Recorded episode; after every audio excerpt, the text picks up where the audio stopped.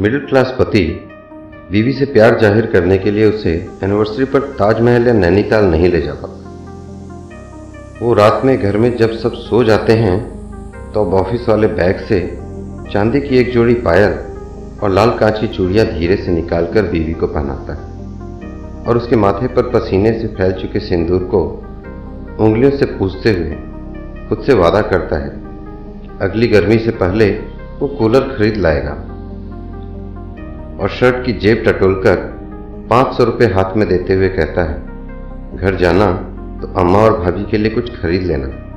क्या पता तब हाथ में पैसे रहे न रहे।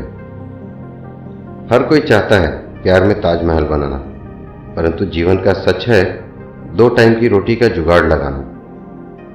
ज़िंदगी तब बहुत आसान हो जाती है, जब साथी परखने वाला नहीं, बल्कि समझने वाला। बात कड़वी है मगर सच्ची। धन्यवाद दोस्तों।